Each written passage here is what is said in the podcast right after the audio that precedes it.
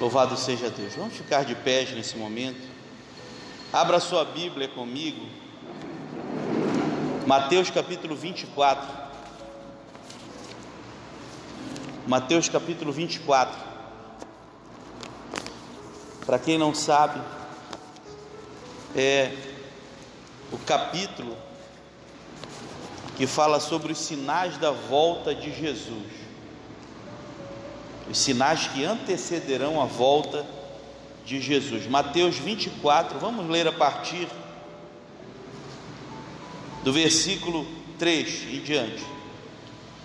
Estando Jesus assentado no Monte das Oliveiras, aproximaram-se dele os discípulos em particular e lhe pediram: dize-nos, Senhor, quando acontecerão essas coisas, e que sinal haverá da tua vinda e do fim dos tempos? Respondeu-lhe Jesus: acautelai-vos, que ninguém vos engane, pois muitos virão em meu nome, dizendo: eu sou o Cristo, e enganarão a muitos. Ouvireis de guerras e rumores de guerras, mas cuidado para não vos alarmardes. Tais coisas devem acontecer, mas ainda não é o fim. Levantar-se-ão nação contra nação, reino contra reino, e haverá fomes, pestes e terremotos em vários lugares. Todas essas coisas, porém, são o princípio das dores. Então vos hão de entregar para seres atormentados, e vos matarão. Sereis odiados de todas as nações por causa do meu nome. Nesse tempo, muitos se escandalizarão, trair-se-ão mutuamente e odiarão uns aos outros. Surgirão muitos falsos profetas e enganarão a muitos. E por se multiplicar a iniquidade, o amor de muitos esfriará. Mas aquele que perseverar até o fim, este será salvo. E este evangelho do reino será pregado em todo o mundo, em testemunho de todas as nações, e então virá o fim. Podeis assentar? Glória a Deus. Redobre sua atenção no que nós vamos falar a partir de agora. Deus vai falar contigo. Meus queridos e amados amigos e irmãos, nós estamos aqui diante de um capítulo profético que fala a respeito dos sinais que antecederão a volta de Cristo. Certamente muitos de vocês podem estar perguntando: mas o que falta ainda acontecer, visto que tudo isso que já foi dito já está acontecendo? Nação contra nação, pai contra filho, o amor de muitos se esfriarão, ouviremos falar de pestes, ouviremos falar de fomes, terremotos, surgimento de falsos profetas. O que mais falta acontecer? O último versículo deixa claro que ainda falta acontecer. O último versículo que nós lemos, o versículo 14. Então esse evangelho será pregado em todo o mundo, em testemunho de todas as nações, e então virá o fim. Portanto, ele fala sobre a nossa missão aqui. Quando ele mandou: ide por todo o mundo, pregai o evangelho a toda criatura. É um desafio. Talvez você não saiba, mas em muitas nações, na região, por exemplo, da Janela 1040, onde estão mais de 60 países, os países mais fechados para o acesso ao evangelho, de se alcançar, mais difícil de se levar o evangelho, estão nessa região da Janela 1040, formado pelo cruzamento de um meridiano e um paralelo, numa região que envolve o norte da África, a região da Península Arábica, que envolve uma parte substancial da Ásia, países onde há um fechamento muito grande para as coisas de Deus, países onde nesse momento muitos que tentaram pregar o evangelho ou já foram executados ou estão na lista da morte, estão nos corredores aí para serem executados. Então o desafio é muito grande. Imagina só você chegar em um país como a Índia, que tem 1 bilhão e 200 milhões de habitantes. Você tem uma ideia, o Brasil tem 210 milhões de habitantes. Veja quantas vezes mais, e o Brasil é a 5ª maior população do mundo. Você imagina quantas vezes mais a Índia, só a Índia é maior que o Brasil. Lá na Índia, eles adoram aproximadamente 100 mil deuses. Existe adoração para tudo que você possa imaginar. E em meio a trevas espirituais como essa, você chega em determinadas regiões ali da Índia, onde você fala de Jesus, e a maioria absoluta das pessoas vai dizer: quem é esse Jesus que eu nunca ouvi falar? Será que é mais um dentre tantos, já que eles adoram a água, adoram o sol, adoram a terra, adoram fogo, adoram animais? Lá na região uma região lá do sul da Índia, existe um templo de adoração ao Deus Rato. Você imagina o que é? Procure depois no Google, templo Karni Mata, Karni Mata, que você vai achar um templo que foi erguido para adoração aos ratos. A pessoa entra lá e tem que entrar descalço, tem que levar uma bandeja muito grande com milhares de ratos, e entre fezes e urina de rato, a pessoa dobra o seu joelho ali para adorar em meio a um altar que foi construído, onde a mistura de minerais raros, um suntuoso templo que foi construído, em detalhes até mesmo em marfim, em ouro, em prata e bronze, para adorar o Deus Rato. Você imagina o que é o distanciamento, o que é as trevas espirituais que esse povo vive. Então estejamos muito atentos e alerta, porque os sinais estão se cumprindo. E se você for para Apocalipse no capítulo 22 e o versículo 12, Apocalipse 22, 12 diz: eis que cedo venho, a minha recompensa está comigo para dar a cada um segundo a sua obra. Eu sou o Alfa e o Ômega, o primeiro e o último princípio e o fim. Portanto, ele fala a respeito do cuidado que nós devemos estar para estarmos preparados. O cenário está se montando aí, cenário mundial, para a volta, para o aparecimento, para o surgimento do anticristo. Olhe para a figueira, como a Bíblia diz, ou seja, está dizendo: olha para Israel. Israel recomeçou a construir o templo, e isso é sinal profético, profetizado por Jeremias, por Isaías, a respeito do que aconteceria antes da volta do Messias. Estejamos atentos, estejamos alertas, estejamos com as nossas vasilhas carregadas, impulsionados pela fé. Hebreus capítulo 10, versículo 38 diz: mas o justo viverá pela fé. O justo viverá pela fé. Aconteça o que acontecer em nossa volta, não deixa se perder a esperança que deve estar firmado em nossos pés, a esperança da volta de Jesus Cristo. Muitos estão ignorando esse fato, muitos estão ignorando esse acontecimento que está prestes a acontecer. Hebreus 10, versículo 23 diz: guardemos firme a confissão da nossa esperança, porque fiel é quem fez a promessa. Louvado seja Deus. Não deixando de congregar-nos, como é costume de alguns, mas admoestando-nos uns aos outros, e tanto mais quando verdes que vai se aproximando aquele dia. É bíblico, é o que está dizendo aqui na Bíblia. Leia. Eu gosto de Bíblia, eu gosto de fundamentar para você entender que a Bíblia está dizendo: não se deixe de congregar, admoestando, ou seja, orientando uns aos outros, ainda mais quando se aproximar, quando vedes que se aproxima aquele dia. Qual é o dia? O dia da volta de Jesus. Não deixa que nada venha impedir a tua vida, não deixa que nada venha impedir você de ouvir o soar da trombeta, que a fé e a esperança desse lindo dia que vai acontecer a qualquer momento, desse soar da trombeta, que diz a Bíblia, isso tudo vai acontecer num piscar de olhos. A igreja será arrebatada. Quem estiver de fora não vai ver, vai apenas sentir a ausência desse povo santo que buscava a Jesus e que falava sobre a sua volta.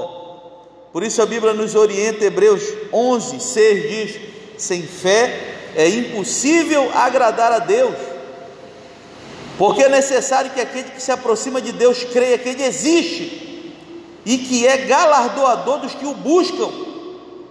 Portanto, meus queridos, não deixemos que nada venha abalar a nossa fé em tempos de trevas, em tempos de incredulidade, em tempos em que o amor de muitos está esfriando em relação às coisas de Deus, em tempos em que nós vemos que as obras de Deus, as obras, têm deixado vez para as obras da carne.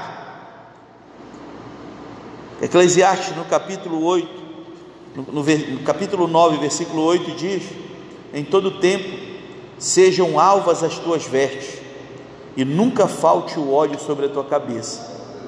Ele está dizendo em todo tempo que a unção do Senhor Jesus esteja sobre a tua vida, abençoando-te, para que você possa ouvir o soar da trombeta.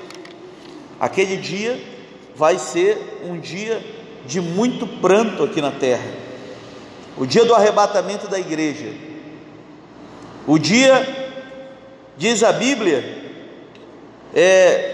que nós não iremos subir sem antes ver um sinal físico. Qual é o sinal físico? Os mortos ressuscitarão primeiro. A Bíblia nos fala a respeito disso. A ressurreição dos mortos, que está escrita na Bíblia, ela é um sinal físico da volta de Jesus Cristo. Ela é um sinal físico de que a volta de Jesus vai ser uma realidade a todos que ficaram. E você pode encontrar isso em 1 Tessalonicenses no capítulo 4, depois você lê com calma. 1 Tessalonicenses no capítulo 4, versículo 13: não quero, porém, irmãos, que sejais ignorantes acerca daqueles que já dormem no Senhor, para que não vos entristeçais como os demais que não têm fé e esperança. Cremos que Jesus morreu e ressurgiu, e assim também cremos que os que dormem em Jesus, Deus os tornará a trazer com Ele. Dizemos-vos essas coisas, essas palavras, que nós, os que ficarmos vivos, escute isso, nós, os que ficarmos vivos para a vinda do Senhor, não precederemos os que dormem, pois o mesmo Senhor descerá do céu, com grande brado, a voz do arcanjo, ao som da trombeta de Deus, e os que morreram em Cristo ressuscitarão primeiro. Depois, nós, os que ficarmos vivos, seremos arrebatados juntamente com Ele nas nuvens, para o encontro com o Senhor nos ares, e assim estaremos para sempre com o Senhor Jesus na glória. Portanto, consolai-vos uns aos outros com essas palavras. Olha como ele é cirúrgico aqui a dizer: esteja preparado, não perca a tua esperança, porque aqueles que foram primeiro vão ressuscitar e vão encontrar com Jesus em uma fração de segundos, mas antes de nós. Vai ser um sinal físico, o nosso encontro vai ser nas nuvens, nós seremos arrebatados em corpos glorificados. Acontecerá uma mudança, o corpo glorificado não está mais sujeito às leis da química, da física e da matéria, não estará mais sujeito às leis naturais, como por exemplo a gravitação, a gravidade. Nós estaremos agora libertos de tudo isso, em corpos glorificados, eternos, sem dor nunca mais. É disso que eu estou falando, desse dia em que muitos entrarão por essa porta aqui gritando, chorando, mas não deram ouvidos no tempo certo, mas não atenderam o chamado de Jesus. Isaías 55:6 diz: buscai ao Senhor enquanto se pode achar, buscai ao Senhor enquanto se pode achar, invocai-o enquanto está perto.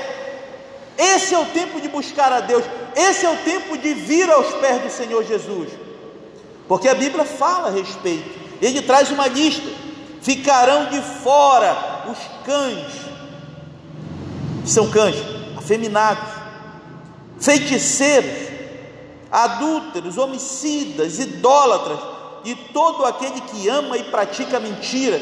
E a lista vai, é grande. Por isso é tempo de arrependimento, é tempo de pedir perdão para Jesus e dizer: Senhor, eu me coloco aos teus pés, me perdoa, me dá uma nova chance para que eu possa ter a oportunidade de ouvir o soar da trombeta. Glória a Deus, aleluia. Vamos encerrar então a nossa ministração nesse momento, com essa palavra que eu deixo a cada um de vocês: estejamos atentos, estejamos alertas, porque nós estamos vivendo tempos difíceis. Glória a Deus, aleluia, pela palavra. Nem imagine querer ficar aqui para ver o que vai acontecer no tempo da grande tribulação. Nós já falamos aqui num culto, mas quem não estava, eu vou repetir: leia Apocalipse no capítulo 9. Serão 21 pragas apocalípticas, chagas que serão jogadas aqui, 7 selos, 7 taças, e também 7 trombetas que serão abertas. Cada um desses vai dando início a uma praga cada vez pior. Serão 21. Se você acha que as 10 pragas do Apocalipse, de Gênesis, lá do Egito, se você acha que aquilo foi terrível, é porque você não tem noção do que vai acontecer aqui durante o período da grande tribulação. Deixa eu contar para vocês só o que vai acontecer no capítulo 9, quando o anjo tocar a 5ª trombeta, vai abrindo, vai tocando, 1ª trombeta, uma praga, 2ª, vai na sequência. E o mais interessante, vai aumentando o suplício, vai aumentando a dor a cada um que se abre. O capítulo 9 de Apocalipse diz que o 5º anjo tocou a sua trombeta e viu uma estrela do céu que caía na terra. Foi-lhe dada a chave do poço do abismo, e abriu-se o poço do abismo, e subiu a fumaça do poço, como a fumaça de uma grande fornalha, e com a fumaça do poço escureceram-se o céu, o sol e o ar, e da fumaça saíram gafanhotos. Não são gafanhotos normais, são demônios que serão libertados durante o período da grande tribulação. E olha o que eles vêm fazer: e da fumaça saíram gafanhotos sobre a terra, e foi-lhes dado o poder com que tem os escorpiões da terra. Foi-lhe dito que não causasse dano à erva, nem à verdura, nem verdura alguma, nem à árvore alguma, mas somente aos homens que não têm nas suas testas o selo de Deus. Foi-lhe permitido que não matasse por 5 meses, mas que atormentasse os homens, e o seu tormento era semelhante ao tormento de escorpião, quando fere o homem. Naquele dia, escute isso, naqueles dias, os homens buscarão a morte, e não acharão, desejarão morrer, mas a morte será afastada dele. Olha o que vai acontecer: pessoas tentarão morrer, ou seja, vão tentar se matar, mas vai ser afastada a morte, para o suplício ficar maior.